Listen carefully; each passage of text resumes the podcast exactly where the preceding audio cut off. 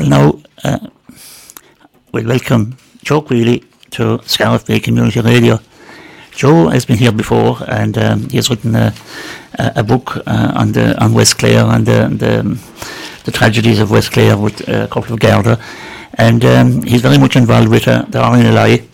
So, Joe, you're welcome to Scariff Bay Community Radio. Morning, Scariff, and good morning, all the listeners. Joe, I have a section here on the paper. Let's get ready for the ramble. The Burren Ramble to take lucky walkers to the waters and the wild. One of the finest landscapes on the earth is calling on all walkers and ramblers to come out to the Burren on Sunday, September 3rd, to take part on an 8K ramble. The ramble was launched last week by John and Shelley Galvin with Daisy from the Clare Champion and former Doolin Coast Guard, Doolin Cliff Westcombe member Patricia Casey from Fanore, and her two children, Joseph and Lucy, and her husband, Gerald Leffon. So, Joe, you're having your annual ramble in the Burren on the 3rd of September, and I suppose it is an annual event now, and one of the loveliest places in Ireland or in the world maybe to walk. It is, I suppose. The Burren Ramble has been running for the bones of 40 years now, maybe 45, and I suppose what it really ties in is it gives an opportunity for people to be part of the rescue of the lifeboats. And I think it is even far more than that. It gives an opportunity for people to be in the finest landscape there is in the world in helping to save somebody's life. That's the big heart and soul of the Ramble that when we started 40 years ago. It's a great gift in life to be able to save somebody's life. Because, and if we hit just on the terrible tragedy that was down in Tipperary over the night, this time yesterday morning, there was joy and achievement and love and kindness and in all those young lads, full of spirit, full of celebration, full of soul. Love these people. You couldn't. I can see the joy and the devilment and the everything coming out. And this morning there is no word for the grief. They call it grief and tragedy. And Leo Varadkar has been on, Micheál Martin, and great people, but it means really very little to the mother and father. To the mother that pushed those craters into the world and the joy of that. And.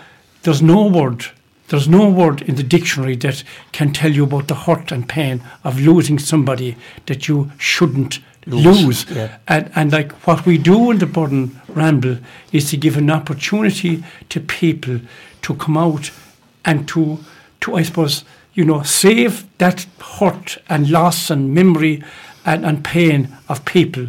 And because we do, not me, because you do, Pat, because you rang me a week ago.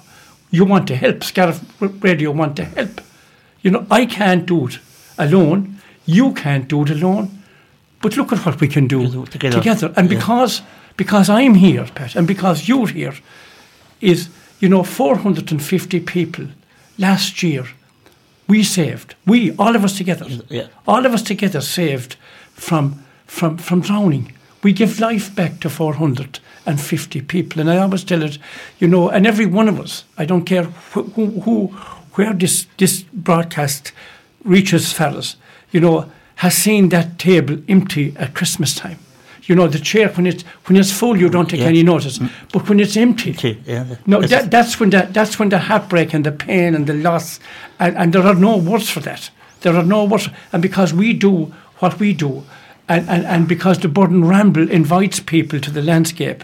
And I suppose one of the most important things in it is the bit of healing that goes on. John Donohoe, John was a priest in Fanore, and John and myself went to school together. And we walked the mountains together. And John showed us one time the beauty of being able to heal somebody in the Burren. It's not me, it's John. And people that have... People that I'm inviting, people that have no money, that have nothing, just themselves, to come. Some people ask me, "Well, what did the Burren Ramble make today, Joe?" And I said, "You know what? I really couldn't give two hoots because we were lying above on the shore in Lachanishka for maybe 20 minutes of healing, of people being in their own place to forgive." And a woman came up to me with her partner, and the tears rolling down her eyes, the crater, and she said, "Joe, I've just been freed. I'm free now. She forgave herself. I don't know who she was, never saw her. I'm free now. I'm free, she said. You know, today is a new beginning for me. So, you know, that gives the opportunity. And if you have a few bob, people tell me all the time, oh, so why don't you put 30 euros? Yeah, and I said, what about the person that hasn't got 30 euros? Can't afford it, yeah. What about the person? You know, those people give those, Michael Gainey in EI sends me a cheque for 5,000 quid every Christmas. Now, that's superb. But the old age pensioner that comes out from the post office, and the creator shuffling with that, with the lovely little shopping bag, you know, the old knit shopping bag with the rope handles, and she'll take out the handbag or that, and then she'll take out the purse and put €2 into our collection box. That's equally as important to us. She's part of the rescue. Yeah, yeah. Joe, you might just give us the details of the walk. The rescue is the walk starts in now. This year we have changed it every year as best we can to cover the beauty of the Burren. So this year we're going up into John Donohoe country, up into the Caher Valley. John used to always say that when you're in a valley, that you have your own skyline.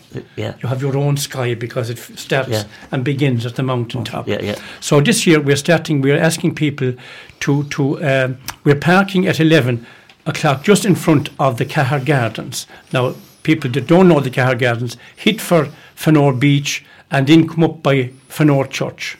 Up, if you Google the Caher Gardens, you'll get the what you call that thing, the airport. The airport. So we're parking in front of the Caher Gardens, and then we're getting out there and we're going back up into the very top, all road walking up into the top of Cahar Bullock, just under the slopes of Shivilve and Lismarahan.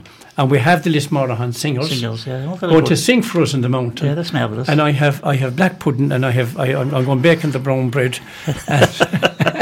We'll have a taste of that, but we'll also have the healing where people can go in their own little space, you know, and as John Donohoe, you say, forgive themselves. And John, you say to us, all the old stuff that torments us. Wasn't that lovely? Yeah. The old stuff, he says, that torments us. Yeah. Let it go with the wind and the rocks and the rains of the Burren. Yeah. Wasn't that lovely? Marvellous. The old stuff, he says, that torments us. Yeah. That's marvellous. So and if you haven't got money, if we've got a few bob, look, bring it. Throw it into the bucket. But we want you when you sit down at 6 o'clock some evening and you see a lifeboat hitting out for save somebody, we want you to know that you're in that lifeboat, you're part of the rescue. And there's a quote here, Joe, the shoulder that you lean on today could very well be the shoulder that you will need lean on tomorrow. To save just one life makes it all worth it. Absolutely. When you save one life, you see, we all think, you know, people think that, you know, that we're all strong. I am as strong as a horse and I'm as weak as a rush. Yeah. Because my day today mightn't be my day tomorrow. So we have to recognise our strengths and our weaknesses as well, and to bring along somebody and to listen. I have listened to their stories, and what's far more important than that, they have listened to mine. Yeah. Because I think Brendan Behan said one time that every cripple has his own way for walking, we're all cripples in one way or another. Yeah. One way or another. So the Burren Ramble gives that opportunity. Come on out with yourself, you know, or bring your friends with you and walk with yourself, walk with your friends, and let the Burren air and let the Burren, the winds of the Burren will be coming down by the Caher River. Let that soak into the heart and soul inside you. And if you have the few bob, that'll be great. Into the box, yeah. And you had a marvellous walk there on the 21st of June, beautiful weather, Joe, on the Flaggy Shore. We had 400 people on the Flaggy Shore.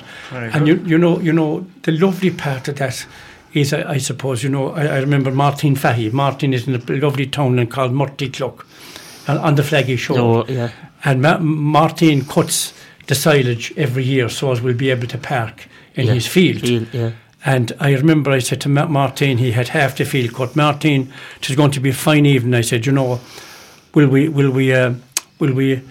mightn't have enough of parking. Well, he said, you will, because he cut the other half.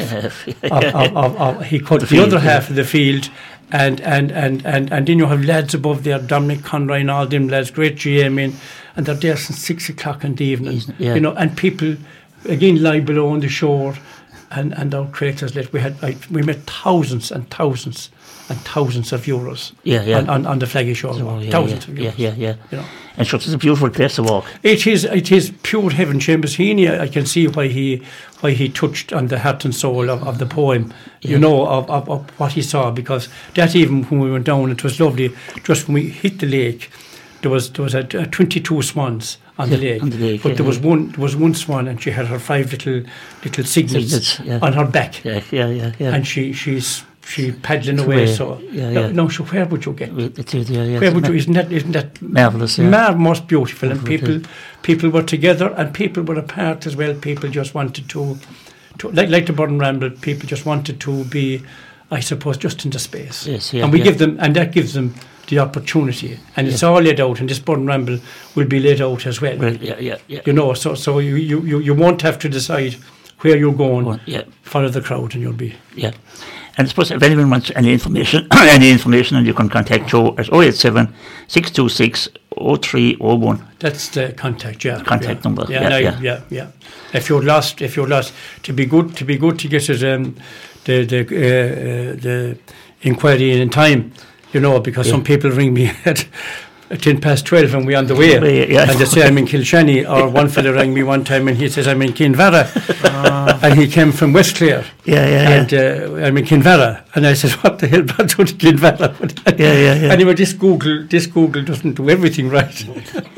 And there's a beautiful photograph there on the Clare Champion Show of John Kelly and your group launching the walk. There is, and actually what's lovely about the photograph is there's a girl there, Caroline. And Caroline came to me 4 years ago up in the Harbour Master, when I was doing Harbour Master up in Doolin. And we had a great old chat, and we drank tea, and I didn't know the girl. She just rambled in, you know. And we talked for half an hour, maybe an hour, or maybe 2 hours and whatever, you know. And she wanted my email. She said, Joe, I'm going to tell you about my exploits. She was travelling alone. Caroline doesn't that photograph. She was travelling alone, and she said, I want to tell you, you know, I said, there's my email, give me a shout. So she did. Anyway, maybe one or two emails. But about 5 years later, last week, she emailed me, Joe, I'm coming back to Doolin, and I'd love to meet you. You know. And I said, great, no bother in the world, I said. She says, myself and my partner are coming to wedding in Belmullet. Come down to Doolin. I said, we're actually launching the Burren Ramble. Come on down and we'll meet for the potted here. And she says, Laura would love to meet you. So herself and Caroline and Laura came back down to Doolin, where she got great peace on the shore and great peace, you know, lying in the rocks John Donohoe taught her. So she met Laura, she fell in love, and the two of them came back to Doolin. So we included them in the picture, Caroline and Laura, and they're getting married in Kent. I think maybe around the middle of December, or middle of September. Very nice. So there's a lot of history in that photo. Well, I suppose, Joe, we'll finish up with the Burren Ramble for now. And you're involved in another. There's a full page here on the Clare Champion this week, and a fine photograph of you up in your own neck of the woods in North Clare. The Ballygastle outrage, violence, deception, and the actions of a secret society. The Ballygastle outrage is one of the most notorious incidents in Clare history. Joe Queally revisits today a secret cell of moonlighters that hacked the house in Dunfermline. So you're bringing out a book, Joe, in 2024 called The Tragedies of Clare, and this article here is going to be part of it. It is, I suppose. I keep telling people, someone said to me there was a great article, I said there must have been stuck for something to put in, but anyway it is Andy Hamilton that did it up, and he did a fine job in it. I suppose the Ballygastle outrage, you know, that's, as I drove from Dora here today, you know, every field has a story, every crossroads has a story. And you know, coming back into East Clare, you know, Bordyke and Feckle and every place, and the Ballygastle outrage, you know, there was an outrage in every village, Mealy, West Clare, every place. The Ballygastle, what I'm doing, the Tragedies of Clare, the Ballygastle outrage is one of the, I suppose, most notorious stories of Clare history, and Clare's sad history as well, of landlords, you know, where there was grass grabbers and land grabbers And I just want to hit on one type of a land grabber, you know. And that time, you know, there were the freedom fighters, the moonlighters. They were the freedom fighters. They, yeah. You know, you had the Fenians, you had the Irish Republican Brotherhood, you had the moonlighters, you had the IRA. So they were all a string back to helping the peasant people. Yeah. And the Ballygastle, the seven people that were moonlighters. They came to this man grabbed land, or he was supposed to have grabbed land from his neighbour when he was put out of it, and they came that night in the 11th of September, Sunday night, to kill him, to put him out of the house and let the man that was there back into the house, and there was a lot of twists, you know. They it was a paid informer. The RIC put into the moonlight cell to trap them, and it did trap them. The seven people, moonlighters, one of them picked up a spring from a car and hit one of the RIC and killed him. That was the terrible tragedy of the whole thing. Yeah. But, you know, I suppose if you could say that, maybe should say, there's humour also in a lot of the ways of these stories when the prosecuting council were prosecuting the people, and the priest from Kilfenora came and said that these people were, the moonlighters were honest, good people. They said that they weren't there at all. Yeah. You know, some of them, the ones that weren't arrested, and the old senior council or the King's Council said that it was okay. He says for a priest, he says, you know, to observe the Eighth Commandment, not to swear false witness against your neighbour. But it was okay to swear false witness for him. But you couldn't swear against him. But they seemingly it was okay. But the most feared that time, you had moonlighters, you had levellers, you had white boys, you had ribbon men. But the most feared of all in Clare and every place, the most feared land grabber of the whole lot. And I don't know how far out your airwaves go, but whoever is listening to it will know this. The most feared of all was the Fíoc Dubh. Now, the Fíoc Dubh is the black crow, or actually we should call him the grey crow. And any farmer that's you know, has sheep or cattle, especially out the mountains or his land, if he misses a sheep or if he misses a bullock or a cow or that, after 2 days searching, he doesn't search the ground, he searches the sky for the Fíoc Dubh. And the Fíoc Dubh in the land grabber was the person that moved in when in the last line of defence, when the creator was maybe lying in their bed, him or her, old, lying in their bed, and their senses were gone. They moved in to take the land. They moved in to take the land, and there's people listening, lads, and any time we give talks, there's people listening that have land that doesn't belong to them. You know, and they put out excuses, oh God, you know, I looked after this man. And you have every right if you look after somebody. You have every right if you look after somebody to get paid, but not take their land.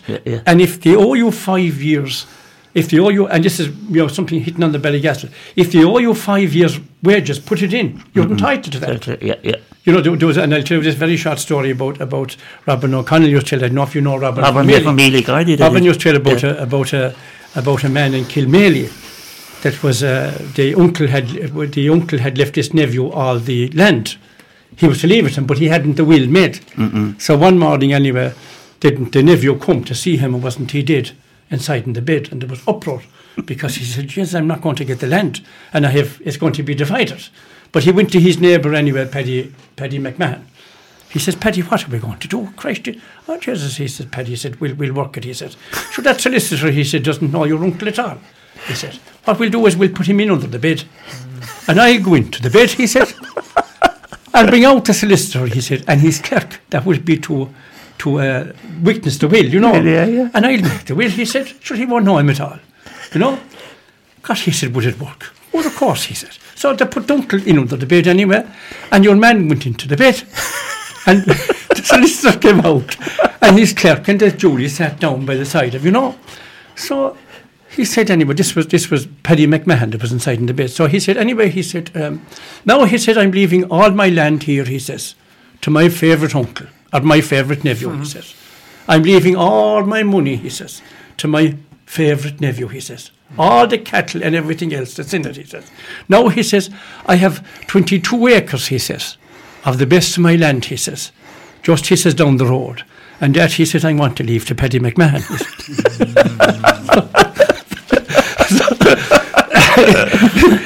He left himself to 22 acres. Robin, you tell that. That's not my story. Yeah. That's Robin's story. Robin, yeah. Mm. So that's the Ballygastle outrage. I hope, and the other thing I would say is when I do scribble books, and write them, and they go very well, because I suppose their history, you know, that any few bob I make out of them, if there is a few bob, I give it to the lifeboats. You don't make money. You don't make a lot of money out of it. You make nothing out of it. It costs thousands, lads, to know, that book will cost maybe 10,000. Yeah. You know, and you leave it into a bookshop, and they have to get paid. They'll take, I'd say, between maybe 35 to 50%. You know, and a book will cost you maybe €8 or €9. Just to print. Not to, you know, you have to pay editors and all that up along the way. So you have maybe, you'd end up just out of the sale of the book alone, maybe €1. A euro, maybe one. Because they'll take 50% of 20 quid. Do you know what I mean? That's a tenner. Yes. It costs you €8 to print it. And then you might have two, and then you have to deliver it. And you have to go maybe and collect the money. But look, we do it for a labour of love, and it's also telling.